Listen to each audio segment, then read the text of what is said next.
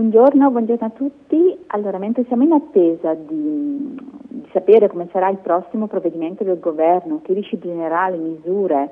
eh, anti-Covid, diciamo così, quindi capire se il bonus di 600 euro per gli autonomi passerà a 800 e come si potrà richiedere a quali condizioni, eh, di capire se ci sarà un aiuto per le cose, le badanti,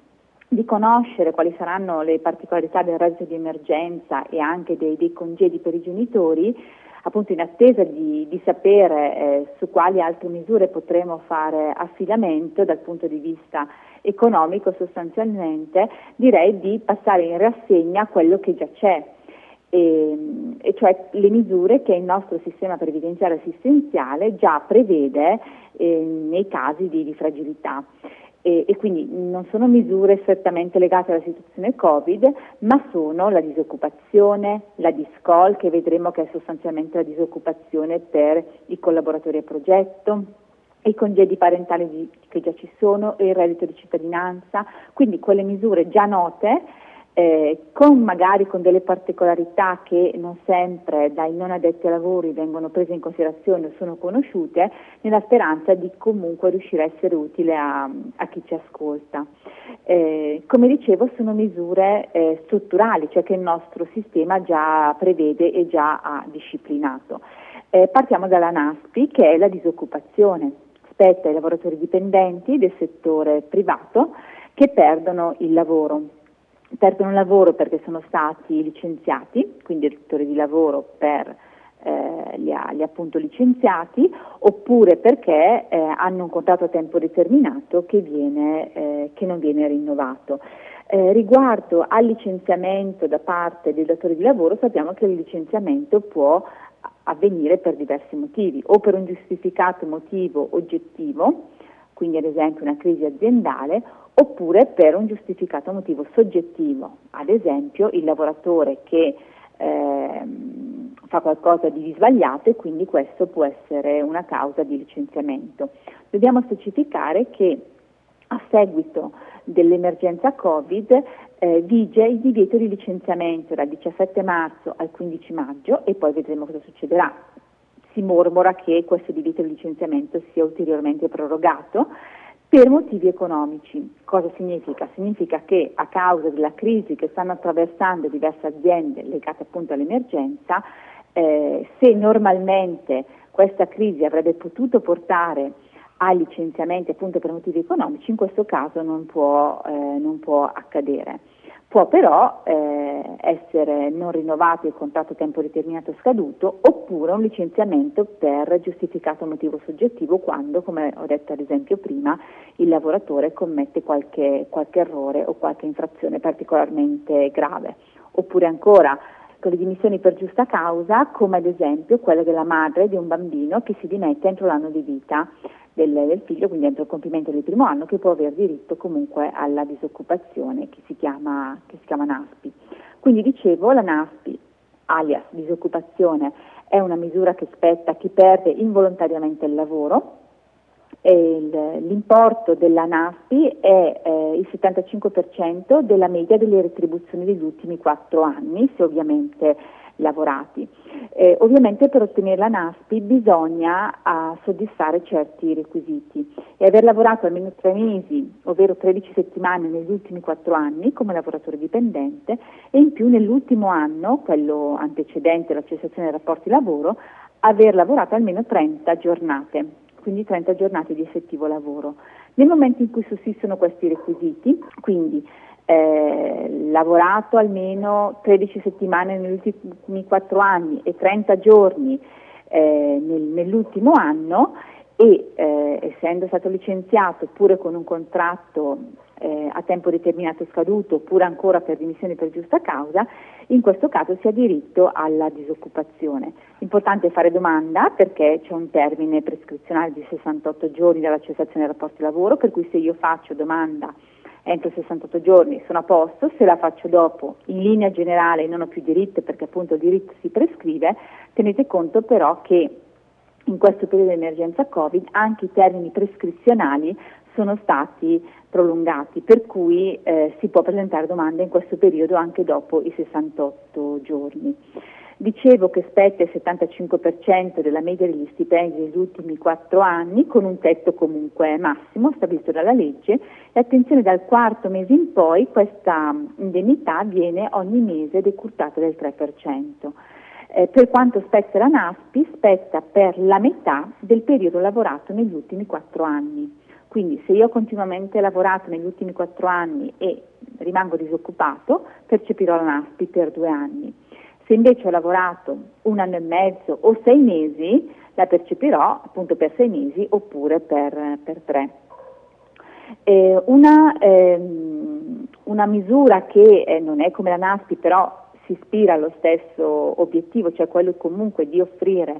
una, un'indennità, un sostegno economico a chi perde il lavoro è la DISCOL, che è sostanzialmente diciamo così, l'indennità di disoccupazione previste per i collaboratori iscritti alla gestione separata, quindi i collaboratori eh, a progetto o i collaboratori coordinati e continuativi, il cui contratto si è concluso ovviamente non per volontà del collaboratore stesso. Eh, per alcuni versi richiama la NASPI, per cui ad esempio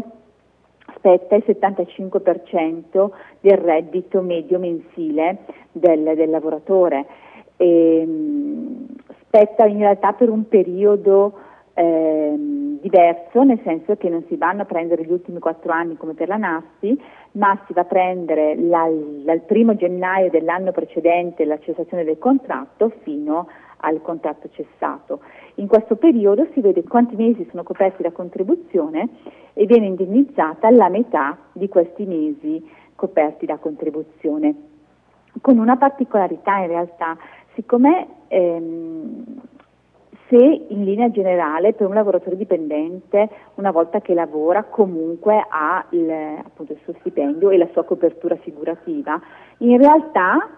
per i collaboratori a progetto eh, la copertura dei, dei contributi di ogni mese deriva sì dallo fatto di svolgere un'attività lavorativa, ma è anche legata al reddito che da questa eh, attività deriva. E quindi un collaboratore a progetto potrebbe anche lavorare tutto l'anno,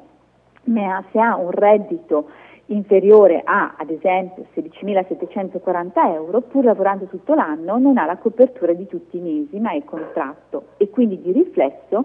la, l'indennità DISCOL, così si chiama, non spetta. Mettiamo il caso che una persona ha lavorato, mh, cessa l'attività adesso che siamo a maggio del 2020. Quindi noi dovremmo andare a prendere per capire che periodo ha indennizzato il 1 gennaio 2019 fino al, al 30 aprile 2020. In questo periodo sono 12 mesi più 4, 16 mesi, teoricamente avrebbe diritto a 8 mesi di indennità perché è la metà del periodo la, lavorato. Però siccome tecnicamente non parliamo solo del, del periodo lavorato ma bensì del periodo coperto da contribuzione,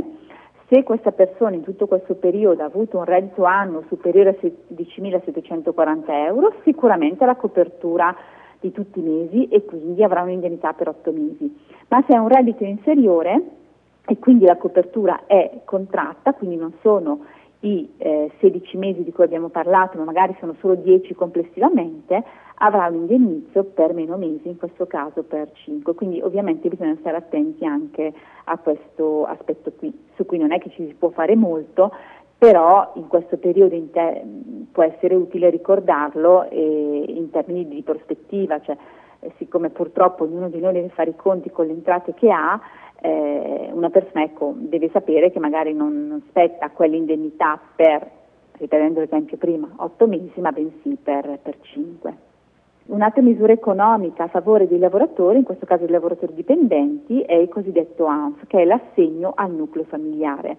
Cioè i vecchi eh, vengono chiamati ancora così assegni familiari, quindi quella, quell'incremento dello stipendio dovuto al fatto che c'è un nucleo familiare con un certo numero di componenti e quei componenti hanno complessivamente un reddito inferiore a certi livelli. Eh, L'IANF, cioè l'assegno nucleo familiare, spetta ai dipendenti e anche ai collaboratori iscritti alla gestione separata, con un'attenzione però, eh, siccome ci sono diversi scaglioni di reddito, ma il requisito per tutti è che il 70% del reddito complessivo eh, di tutti i familiari coinvolti, e poi vediamo cosa significa, deve essere da lavoro dipendente o assimilato. altrimenti, seppur nel rispetto dei limiti di reddito, il, um, l'assegno nucleo familiare non spetta. Eh, che, cosa, che cosa intendo? Intendo che se entrambi i genitori sono lavoratori dipendenti, il problema non si pone, cioè il reddito eh, deriva dal lavoro dipendente e quindi si va semplicemente a vedere quante persone di, compongono il nucleo familiare tenendo conto che a questi fini si considerano solo i soggetti che possono avere diritto all'assegno al nucleo familiare, quindi ad esempio se abbiamo due genitori con dei figli sia minorenni che maggiorenni, noi andiamo a vedere solo i minorenni, perché i maggiorenni sono al di fuori del nucleo per l'assegno familiare, perché non, la legge prevede che a questi non spetta, se non in particolari condizioni. E, ehm, se invece, riprendendo l'esempio di prima, abbiamo marito e moglie, eh, uno dei due fa l'autonomo, bisogna andare a vedere che il reddito da lavoro autonomo sia, eh, sia quello meno importante e nello specifico Invece il reddito lavoro dipendente deve rappresentare almeno il 70% del reddito complessivo, tenendo conto che tra gli altri redditi influenti ci sono anche i redditi da immobili, affitti, ma anche, attenzione, la rendita della, della prima casa, della casa di residenza, perché appunto per la legge è previsto anche eh, che questo reddito sia un reddito influente. E gli assegni al nucleo familiare ricordo che vengono erogati da luglio di un anno, quindi il prossimo sarà luglio 2020, fino a giugno del 2021 e tutti gli anni i lavoratori dipendenti devono fare esplicita domanda, altrimenti, eh, altrimenti la, l'assegno al nucleo familiare non viene pagato. È vero anche che la domanda può essere fatta in ritardo con eh, l'ottenimento poi degli arretrati, però probabilmente in questo momento anche gli assegni familiari hanno la loro importanza, più che in altri. Insomma, sempre facendo un po' scorrere gli aiuti economici, non dobbiamo dimenticare il reddito di cittadinanza, che sappiamo che è una misura introdotta l'anno scorso, è comunque una misura sperimentale, eh, è previsto il pagamento, dopo vediamo esattamente di che cosa si tratta, per 18 mesi eventualmente rinnovabile, ma essendo partito eh, a marzo, aprile dell'anno scorso, i 18 mesi insomma scadranno a settembre. Per il momento abbiamo il, il reddito di cittadinanza in corso, ma credo che con questa crisi potremo averne di, di nuovi. Che cos'è il reddito di cittadinanza? È un aiuto economico, poi vediamo come si declina, per i nuclei familiari, quindi attenzione, non è che io chiedo il reddito di cittadinanza, il reddito di cittadinanza interessa tutti i familiari, tutti coloro che hanno la stessa residenza, in base al, all'ISE, che è l'indicatore della situazione economica equivalente, che per legge deve essere inferiore a 9.360 euro. Quindi se abbiamo un ISE al di sotto di questa cifra, eh, le persone, i nuclei familiari potrebbero aver diritto a determinate condizioni al reddito di cittadinanza. Ehm, ci tengo a soffermarmi un attimo sull'ISE perché ehm, è una misura, è un, diciamo, un, un, parametro un po' particolare che eh, potrebbe penalizzare in alcuni momenti come in questi. Che cosa intendo? L'ISE che non è la mera somma dei redditi chiaramente, ma è la somma del reddito, del, matri- del patrimonio, eh, viene preso in considerazione il fatto se una famiglia ha un affitto, un mutuo, se ci sono disabili, fa, min- figli minori, fa, è una, una, valutazione non data dalla mera sommatoria dei redditi, ma la sommatoria poi è parametrata una serie di, di indicatori. Comunque, L'ISE che è in vigore oggi, quindi quello del 2020, prende in considerazione i redditi del 2018. Se noi pensiamo purtroppo alla crisi eh, che, che, che, che è nata e che si svilupperà nei prossimi mesi a causa del Covid, molto probabilmente tante situazioni del 2018, reddituali, quindi di lavoro, non corrisponderanno alla situazione attuale. Quindi ci potranno essere moltissime persone che nel 2018 lavoravano e quindi avevano un ISE, se lo fanno oggi hanno un ISE sicuramente superiore a 9.360 euro, ma di fatto magari oggi hanno perso il, il lavoro. Magari sono anche persone che non hanno altra forma di, di, sostentamento, magari per qualche motivo non hanno diritto alla disoccupazione perché magari sono lavoratori autonomi.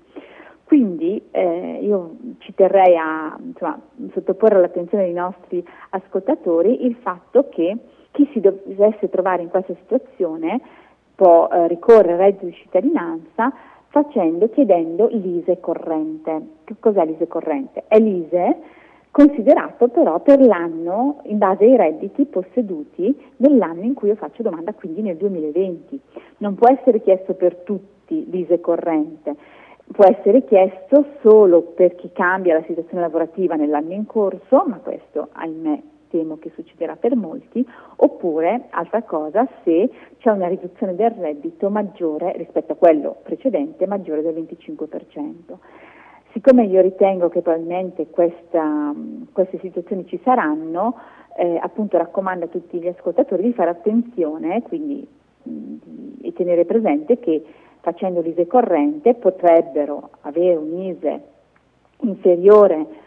con un valore inferiore al limite di 9.360 euro rispetto invece a un, red, a un, ISE normale e quindi potrebbero richiedere il reddito di, di cittadinanza che ehm, come dicevo prima va a integrare il reddito. In realtà il reddito di cittadinanza diciamo, ha due funzioni. Da una parte integra il, il reddito e quindi eh, si può ad esempio fare un prelievo fino a 100 euro, si possono pagare utenze domestiche, si possono acquistare certi beni e servizi con poi una lista ben precisa di, di beni esclusi come ad esempio le armi, insomma mi sembra una buona cosa,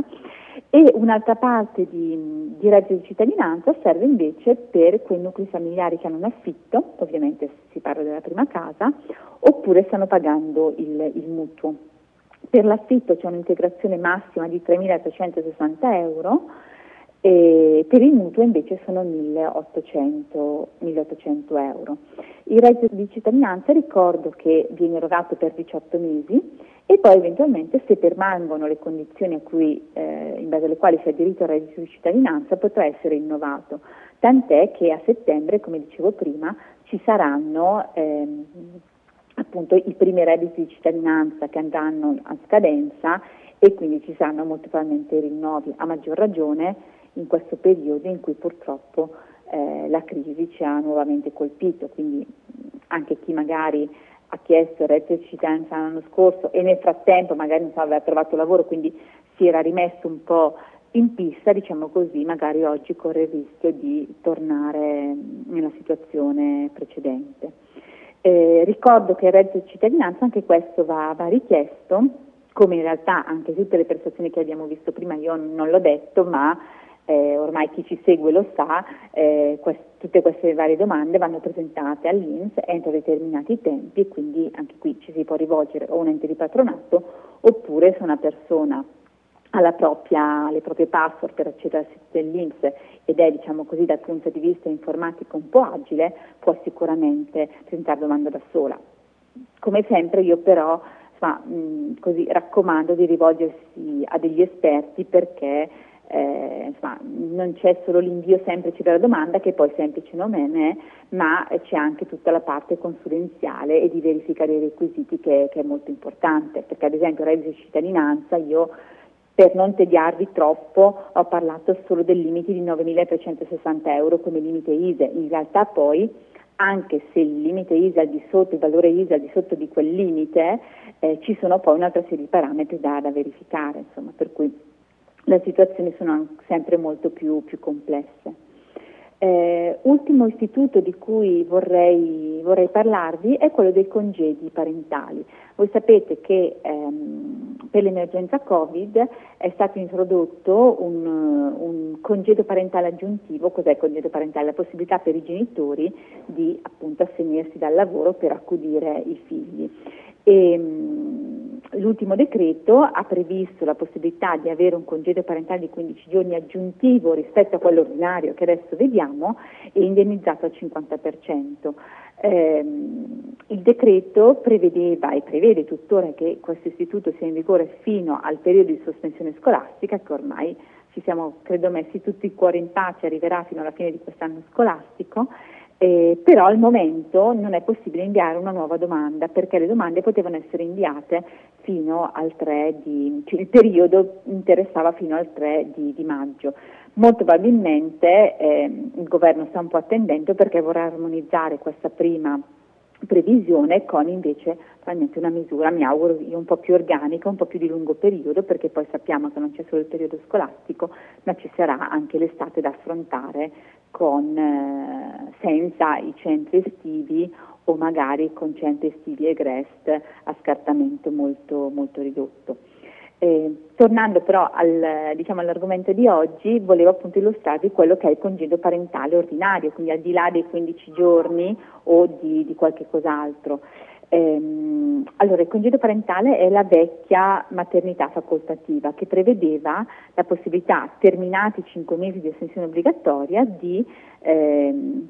astenersi ulteriori 6 mesi e averli indennizzati al ehm, al 30%. Eh, ha avuto un'evoluzione questo, questo, congedo parentale perché innanzitutto spetta sia al padre che alla madre, si possono anche alternare